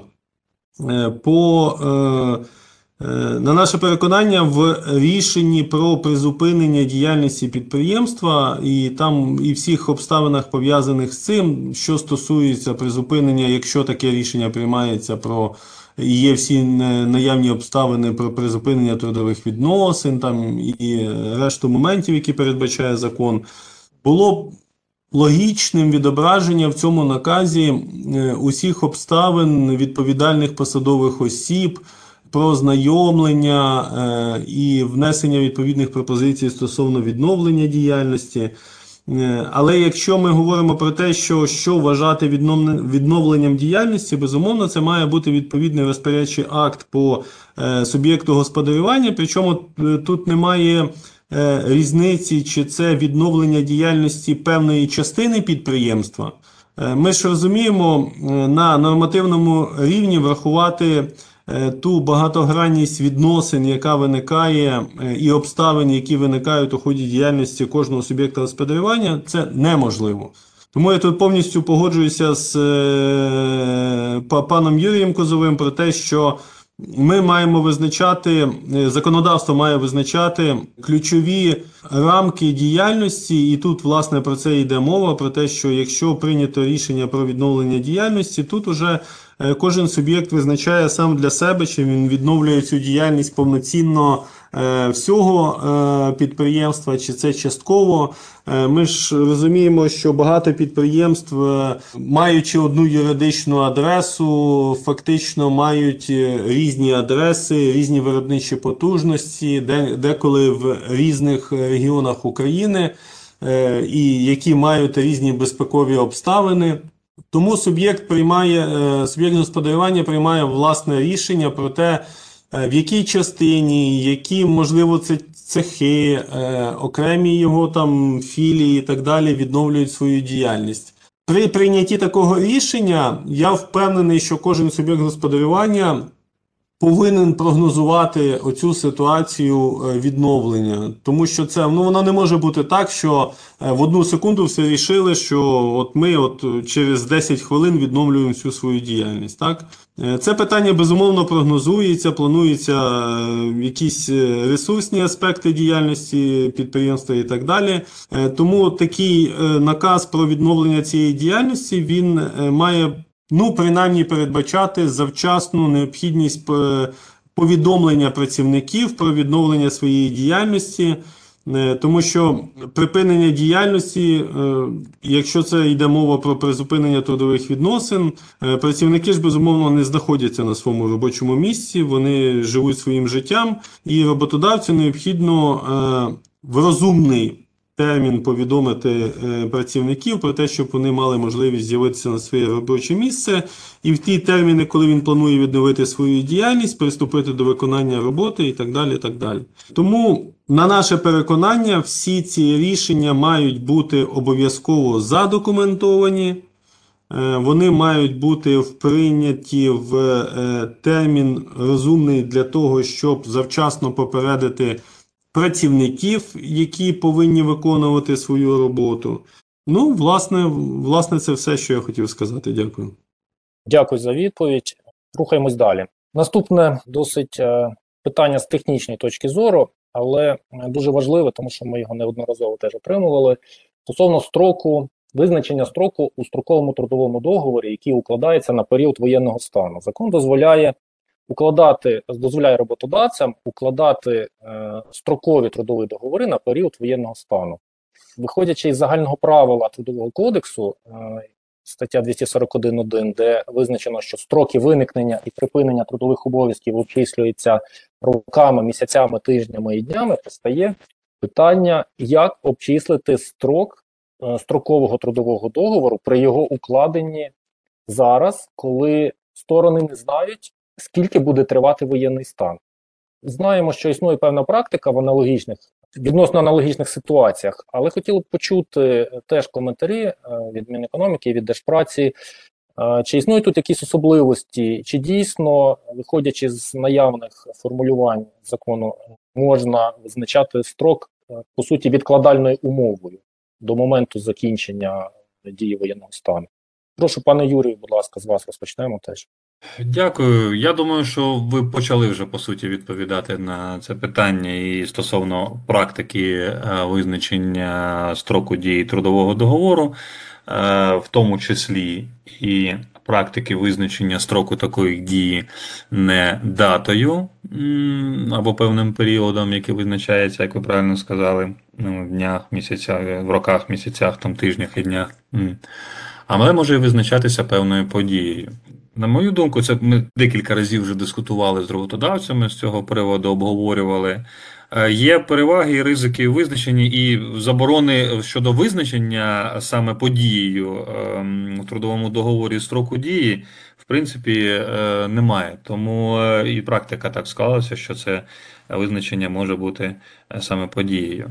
Але ризики, як є переваги і ризики, в одному, так і в іншому випадку. І е, що стосується визначення строками, е, то це означає, що ви чітко прив'язуєтеся до певної дати, і з настанням такої дати вам треба або приймати наступне рішення, видавати ще один розпорядчий акт, е, і це ну певно накладає на роботодавця зобов'язання адміністративного там організаційного характеру видавати подібні акти, не забувати регулювати, а ще забудете прострочити цей день. Людина далі працює і ніхто не заперечує. Треба цей договір потім переводити в безстроковий, ну і так далі. Ризики є свої. Якщо ви е, застосовуєте саме е, чітку лімітування датою ем, е, дії строку дії строкового договору. От. А щодо визначення подією, є непевна невизначеність, оскільки не можна зрозуміти, як довго триватиме ще, якщо подією визначити, наприклад, скасування або е, відміну або скасування воєнного стану, ну, то тут є ризик пов'язаний з тим, що ви не можете прогнозувати цієї події, і відповідно, е, навіть плануючи, наприклад, ну от у нас продовжено воєнний стан на 90 днів, так? З 26 числа по-моєму, да? От ви прогнозуєте, що ще три місяці е, буде діяти цей е, трудовий договір строковий. Але е, якщо цей стан воєнний буде продовжено, автоматично продовжується стро- строк дії трудового договору, і інших підстав його розірвання у вас немає.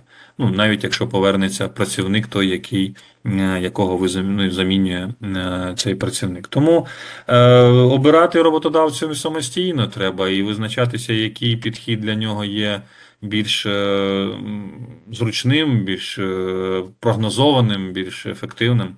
І це єдина, напевно, порада. Дякую. Дуже дякую, пані Олено, пане Ігоре. Чи підтримуєте ви підхід, озвучений е, Міністерством економіки щодо визначення строку? Я хочу додати буквально кілька слів з цього приводу. У нас законодавство про працю визначає можливість укладання строкового трудового договору на визначений строк, який встановлений за погодженням сторін, або е, таким, що укладається на час виконання певної роботи. Тому я хочу ще звернути увагу на те, що якщо ви приймаєте, ну не ви роботодавець приймає на роботу працівника на період е, воєнного стану, тому що основного працівника немає, він поїхав, залишив робоче місце, знаходження його невідомо і так далі, то умову для припинення трудового договору можна визначати як е, на період відсутності основного працівника такого. Або якщо ми маємо справу е, з прийняттям людини на роботу не на період відсутності основного працівника, а у зв'язку з необхідністю виконання якихось робіт, які можуть бути пов'язані з військовим станом, можуть бути не пов'язані, то можна просто визначити у цей час е, виконання якоїсь певної роботи, що людина приймається на роботу на період ну, проведення посівної, це так е, жорстко говорити. От, це може бути будь-який період. На період відновлення е, діяльності підприємства, на період релокації його в іншу область, на період перебування підприємства на іншій території. Це може бути будь-який факт, який для цього роботодавця є конкретним. І тоді його можна вже дотримати. Тоді е, роботодавець не опиниться в ситуації, коли він уклав трудовий договір на період воєнного е, стану, а працівник, який працював до цього і він залишається в трудових відносинах, він повертається, а є інший працівник, який фактично прийнятий на його місце, і тут виникають питання, що ж робити одним з цих двох працівників і як вирішувати питання подальшого.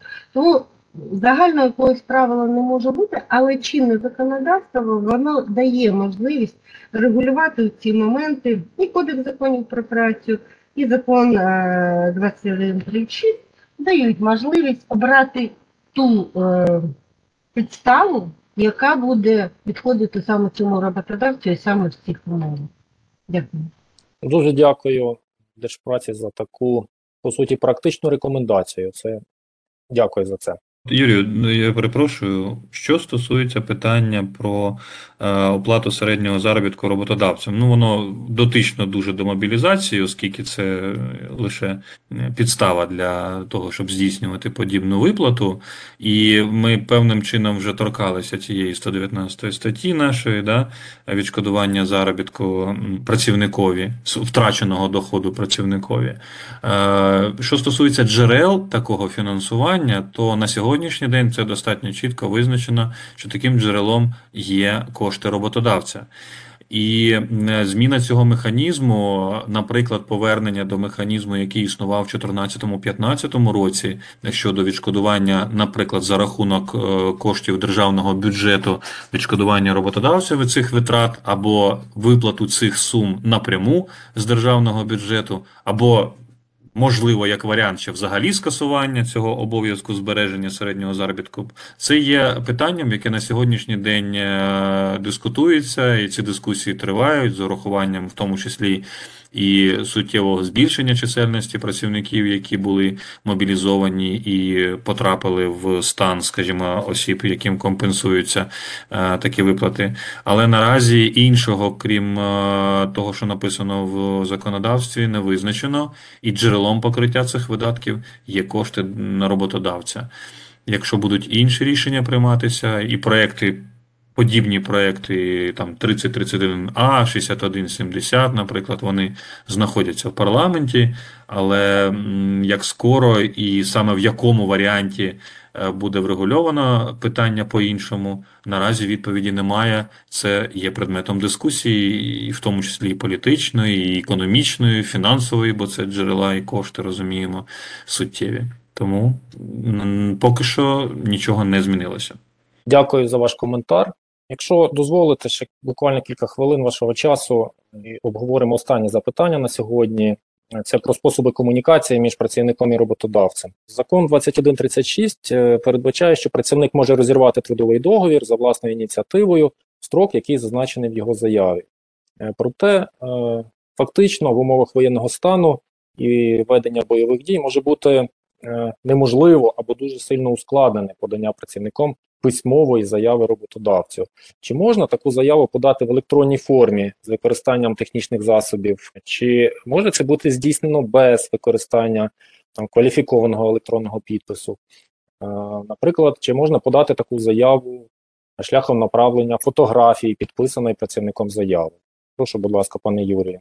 Дійсно, в обставинах е, неможливості е, вільно спілкуватися, вільно переміщатися і обмінюватися інформацією, питання щодо способів доведення своєї пропозиції або рішення е, один до одного у сторін. Це стосується не тільки працівника і так само і роботодавця стосується, вони е, достатньо обмежені. І саме тому е, в законопроекті 5388, е, в тому числі і через військові дії, але певною мірою це стосувалося е, норм врегулювання навіть в нормальних умовах, застосування інших способів, будь-яких вірніше так, способів комунікації, які е, є прийнятними для сторін. В законопроекті 5388 були передбачені зміни до статті 29 Кодексу законів про працю, і аналогічні зміни ми пропонуємо.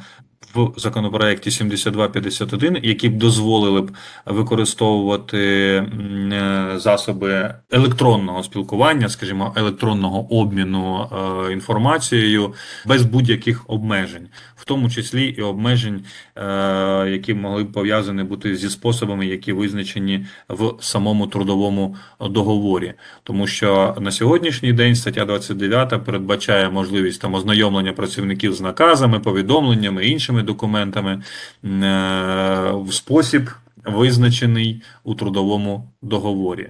Тобто е, засоби електронного зв'язку, які визначені в трудовому договорі. Але це певною мірою накладає обмеження, пов'язані з необхідністю спочатку визначити в трудовому договорі, а як ми розуміємо, більшість трудових договорів на сьогоднішній день не містять таких норм. От. Саме тому ми, е, по суті, вдосконалюємо на воєнний час цю норму і передбачаємо можливість такого обміну інформацією е, в електронній формі з використанням технічних засобів електронних комунікацій або шляхом відправлення електронних носіїв, на яких записано подібний документ, ну, в тому числі і ті е, фотографії, про які ви сказали, наприклад. Да? От. Але відповідно до законодавства у сфері електронного документообігу. І ось ця необхідність е, дотримуватися законодавства про електронний документообіг, вона якраз і пов'язана з тим, що е, іншого способу підтвердження достовірності отримання інформації, достовірності самого документу, підписаного працівником чи роботодавцем, е, і достовірності обміну такими документами іншого ну, не може існувати. Все решта буде е, по суті бездоказово і не давати можливість потім підтверджувати той самий факт, що працівник, наприклад, з врахуванням того питання, яке ви поставили, що працівник це воля волевиявлення саме працівника е, припинити трудові відносини з таким роботодавцем. Ну і повертаючись до того коментаря, який говорив Ігор Анатолійович, в будь-якому випадку ну, відносини вони достатньо, принаймні це не стосувалося, можливо, там перших днів війни, але відносини е, трудові це є те, що е, ну, достатньо планована, планована річ. Да? І якщо ми ведемо мову про те, що мені е, сьогодні на вчора треба було розірвати трудовий договір, а, бо я вже там виїхав кудись там подівся і е, тепер не можу, не маю засобів зв'язку е, з роботодавцем е, для того, щоб повідомити його про те, що е, я відсутній, наприклад, з поважних причин і волію розірвати трудовий договір, то е, мені видається, що це, якщо подібні поодинокі випадки і можуть існувати, і вони не можуть бути врегульовані, наприклад, там угоди за згодою сторін, там розірвання трудового договору, причому ж ще раз повторюся, засоби комунікації будь-які ніхто не відміняє. От, то ці поодинокі випадки, вони ну, скоріш виключення, і навряд чи може бути е, можливість врегулювати в спосіб, в який потім не буде мати змогу бути підтвердженим е, документально е, волевиявлення або роботодавця, або працівника щодо розірвання трудових відносин. Бо ця ж е, медаль має і зворотній бік. То виходить, що і роботодавець повинен мати щось подібне, прийняти рішення про розірвання трудових відносин, ну скажімо так, повідомивши його в той спосіб, в який він самостійно вважає за можливим, а був те повідомлення, не було того повідомлення, треба його підтверджувати, той факт повідомлення, чи не треба, вже і закон не вимагає. Тому е, якраз при розірванні трудових відносин, на відміну від призупинення, оця необхідність. Е, Збирання доказової бази того, що е, або було виявлення однієї з сторін і рішення іншої, або згода, або незгода, або підстави на звільнення е, іншої сторони, воно якраз є, на нашу думку, ну, критичним, тому що абсолютна більшість спорів виникає саме, ну, окрім заробітної плати, виникає саме е, з питань прийняття звільнення на роботу, і це є важливим підтвердження факту наявності волевиявлення однієї з сторін. Дякую, пане Юрію. Е, Пані Олено, пане Ігорю, чи є якісь додаткові особливості е, з боку зі сторони держпраці, які слід врахувати роботодавцям в даному питанні?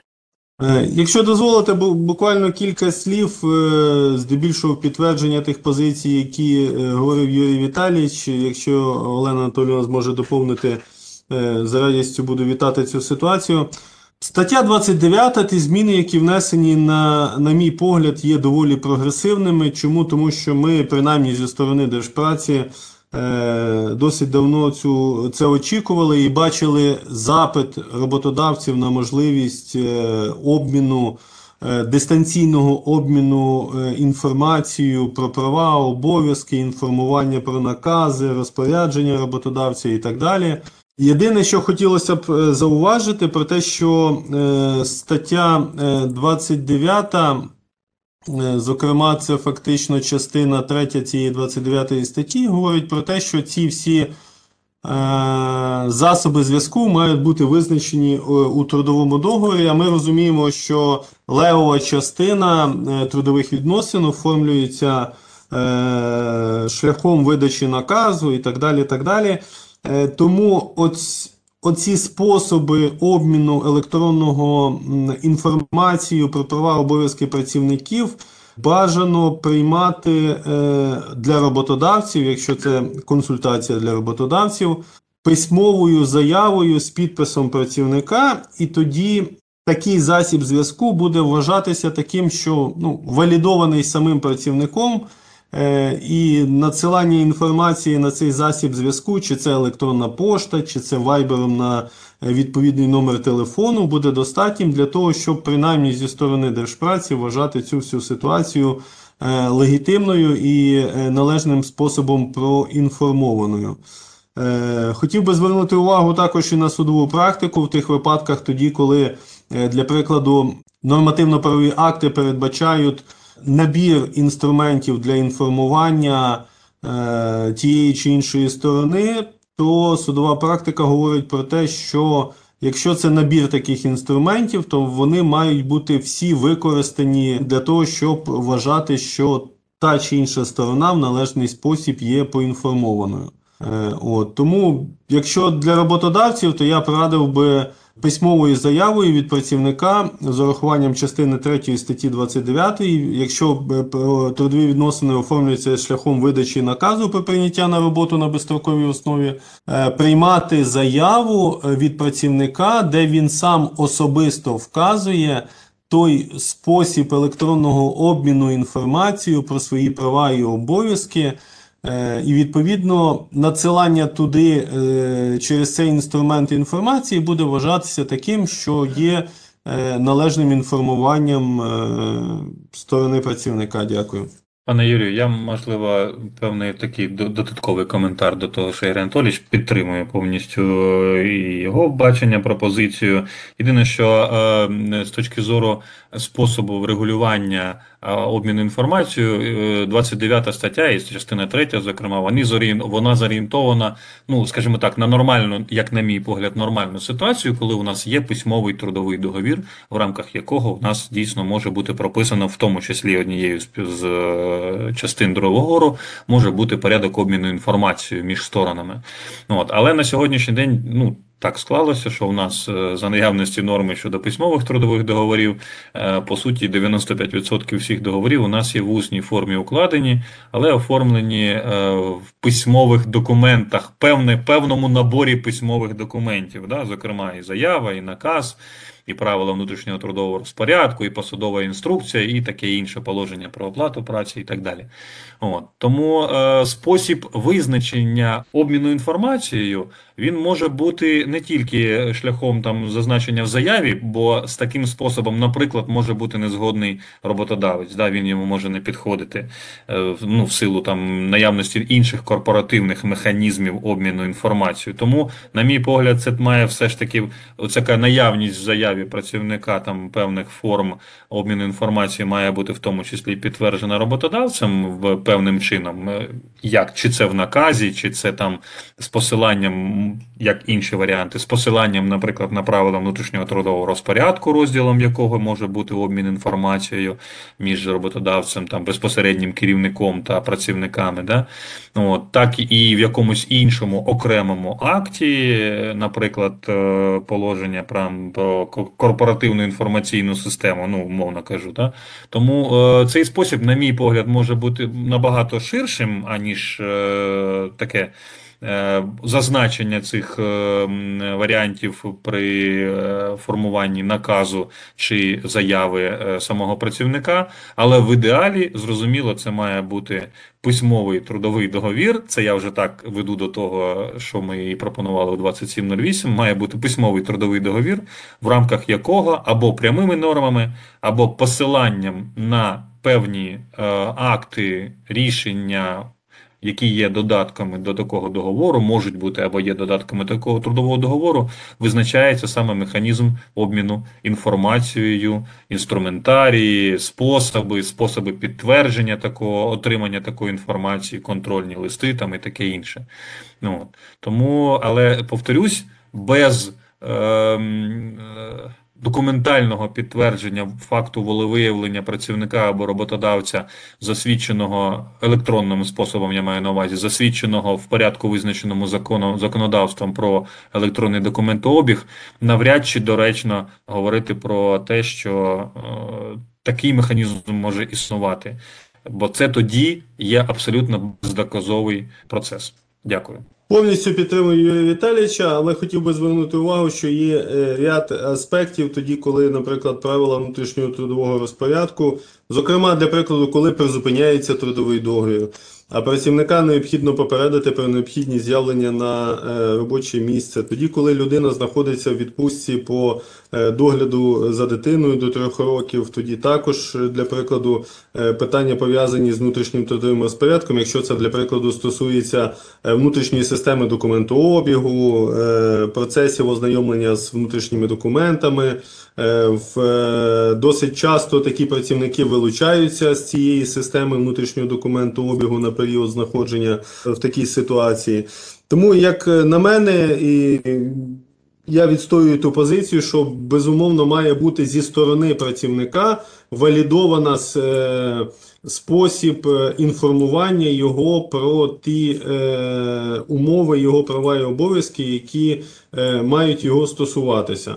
Якщо є можливість, так як казав Юрій Віталійович, скористатися тими інструментами, які передбачає закон про електронні довірчі послуги, підтвердження це все кепами. Я нагадаю, е, сайт Дія е, передбачає безкоштовну можливість накладення е, кваліфікованих електронних підписів на заяви, на документи, на все це інше. Тому, якщо такі інструменти будуть використані, це безумовно зніметь е, з порядку денного будь-які спірні моменти у взаємовідносинах між працівником і роботодавцем. Дякую.